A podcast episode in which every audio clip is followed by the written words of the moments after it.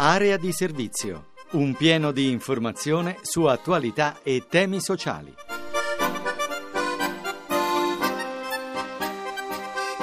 Una buona giornata a tutti da Giulia Chiodini e bentornati all'appuntamento con Area di Servizio, lo spazio dedicato al sociale, occupazione, disabilità, immigrazione. Apre il programma Francesco Ventimiglia, che cura i temi dell'occupazione e del lavoro.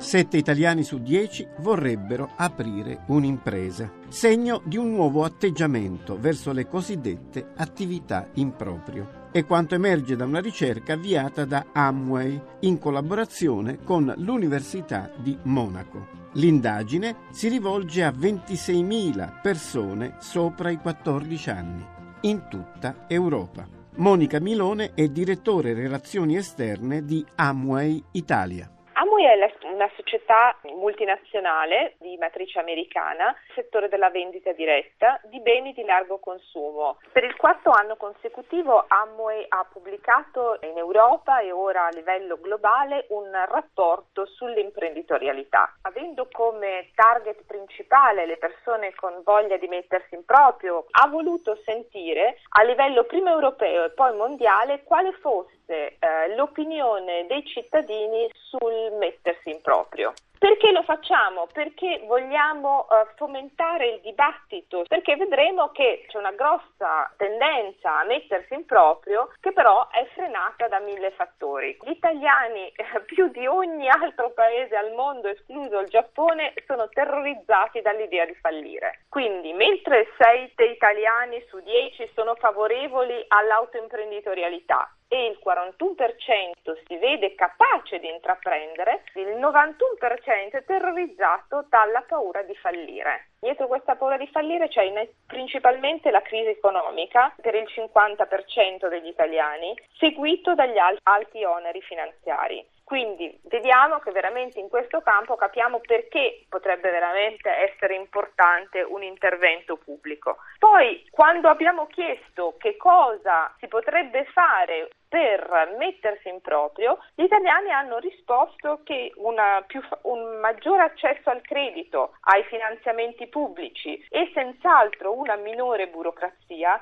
sarebbero gli elementi ideali per permettergli di intraprendere. Vorrei commentare il fatto che l'accesso al credito è segnalato praticamente in tutta Europa, ma sulla minore burocrazia noi abbiamo un 45% degli italiani che lo indicano, mentre per l'Europa è solamente un 33%. In terza posizione abbiamo una possibilità di accedere a modelli di business a basso rischio. Non ci sono grossi investimenti e soprattutto dà la possibilità di fare quella che io chiamo palestra d'impresa in un ambiente protetto, quindi senza rischi, con una grossa azienda che ti supporta e che ti fornisce tutto l'aspetto marketing, l'aspetto logistico, quindi le persone devono occuparsi semplicemente di autodisciplinarsi e poi soprattutto darsi da fare. Un altro aspetto che vorrei sottolineare è il fatto che i dati sull'imprenditorialità sono estremamente positivi per quanto riguarda i giovani. Il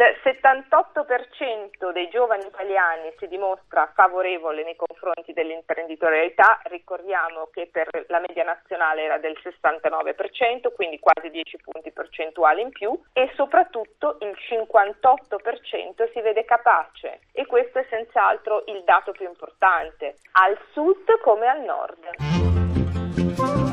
La richiesta da parte delle aziende di persone che appartengono alle categorie protette è elevata, ciò nonostante i datori di lavoro sembra fatichino a trovarle. Per questo Page Personnel ha istituito all'interno della sua struttura una divisione apposita. Mario Fusaro è responsabile della divisione categorie protette di Page Personnel. abbiamo avuto una maggiore, sempre crescente richiesta di profili specializzati in determinate professionalità, con in più l'appartenenza alle categorie protette. È una situazione non facilissima, un po' perché c'è ancora un po' di pregiudizio nei confronti delle persone iscritte alle categorie protette, perché si lega sempre categoria protetta alla difficoltà. In realtà categoria protetta può essere una persona con l'asma, una persona con il diabete, una persona che è uscita da un'avventura, una disavventura direi, oncologica e quant'altro. Si tratta comunque di persone che hanno dei problemi di salute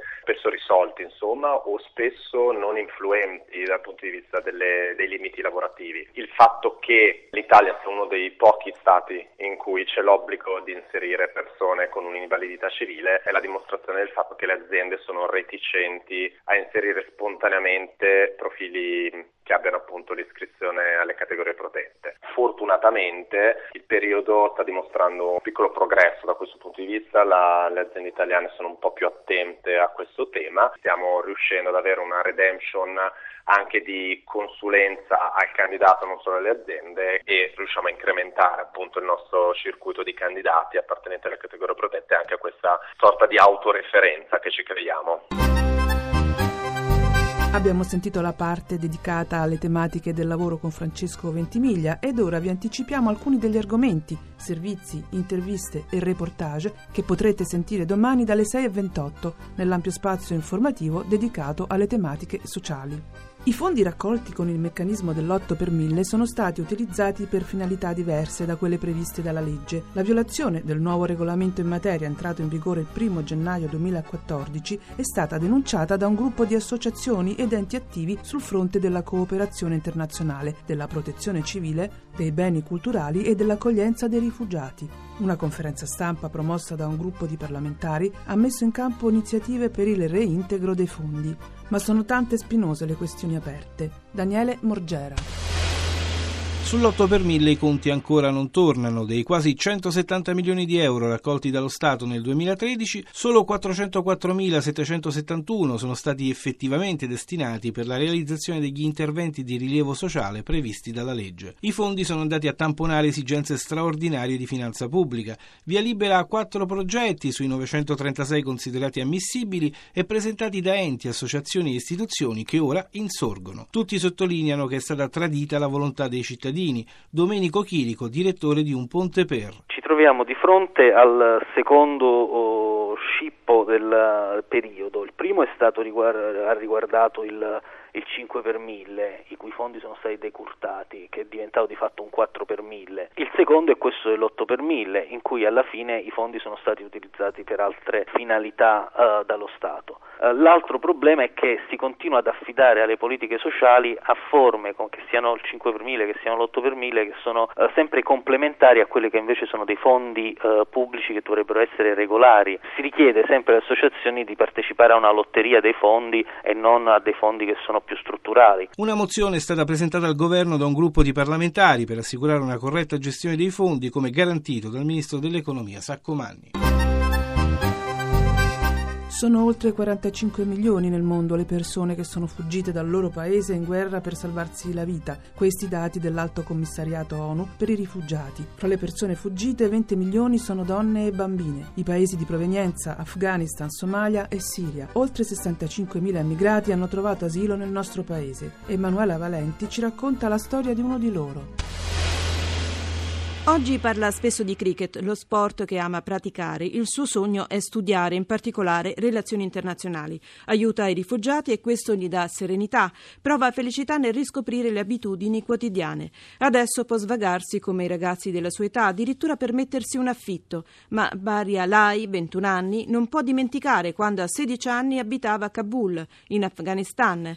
Si sentiva in pericolo. 5 anni fa, quando stavo in Kabul, noi avevamo il nostro negozio di famiglia, negozio di telefonini elettronica, quindi vendevamo i telefonini, scheda telefonica, e noi avevamo anche il contratto con i soldati ISAF stranieri, perché loro non possono uscire dal campo e non sono autorizzati. portavamo noi, specialmente io, telefonini a loro. Mentre uscivo le persone pensavano che io faccio la spia per i soldati, tante volte mi hanno seguito pure fino a casa, tardi notte, non mi sentivo a mio agio. Noi non conosciamo qui afgano chi non è dell'Afghanistan, quindi non ti puoi fidare di nessuno. Beatrice Garzotto, laurea in psicologia generale sperimentale a Padova e perfezionamento in Colorado, è convinta sostenitrice della Pet Therapy, la terapia assistita con gli animali. Al posto del suo tradizionale studio, Beatrice cura piccoli e grandi su un prato e ha come assistenti asini, cani, gatti e cavalli. Sentiamo di che cosa si tratta dall'autrice dell'iniziativa, che si trova nel suo maneggio speciale a Cambiago, vicino Milano. Il mio progetto, il Centro Femminile Animato, vuole essere un posto speciale dove i bambini e adulti possono incontrare sia la natura che gli animali. Infatti lo studio è ricavato da dei box di cavalli e abbiamo una yurta, che è una tenda particolare mongola, dove avvengono le terapie. A chi si rivolgono questi progetti? Si rivolgono sia a bambini con plurihandicap, sia a bimbi con problemi emotivi comportamentali e poi anche adolescenti e adulti che hanno difficoltà a relazionarsi con gli altri, a relazionarsi con se stessi. Ad esempio il progetto Fil di Lana si rivolge a persone con disturbi alimentari. Che cosa succede durante questa terapia e con quale animale si svolge? Fil di Lana si svolge con i cavalli. I miei cavalli vivono liberi, quindi si vedono le dinamiche all'interno di un branco, quindi c'è l'accettazione e a posto di essere in uno studio si lavora all'interno di un prato. Vi ricordo poi il nostro consueto appuntamento con lo sportello di Area di Servizio dedicato alle domande degli ascoltatori. Avvocati ed esperti ai nostri microfoni offrono una consulenza legale sulle questioni che riguardano cittadinanza, diritti, lavoro, ricongiungimenti familiari. Chiamate il numero 06 33172 050, ripeto 06 33172 050. Area di Servizio termina qui, l'appuntamento è per domani intorno alle 6:30 per parlare ancora di lavoro, disabilità, immigrazione. Buon fine settimana da Giulia Chiodini.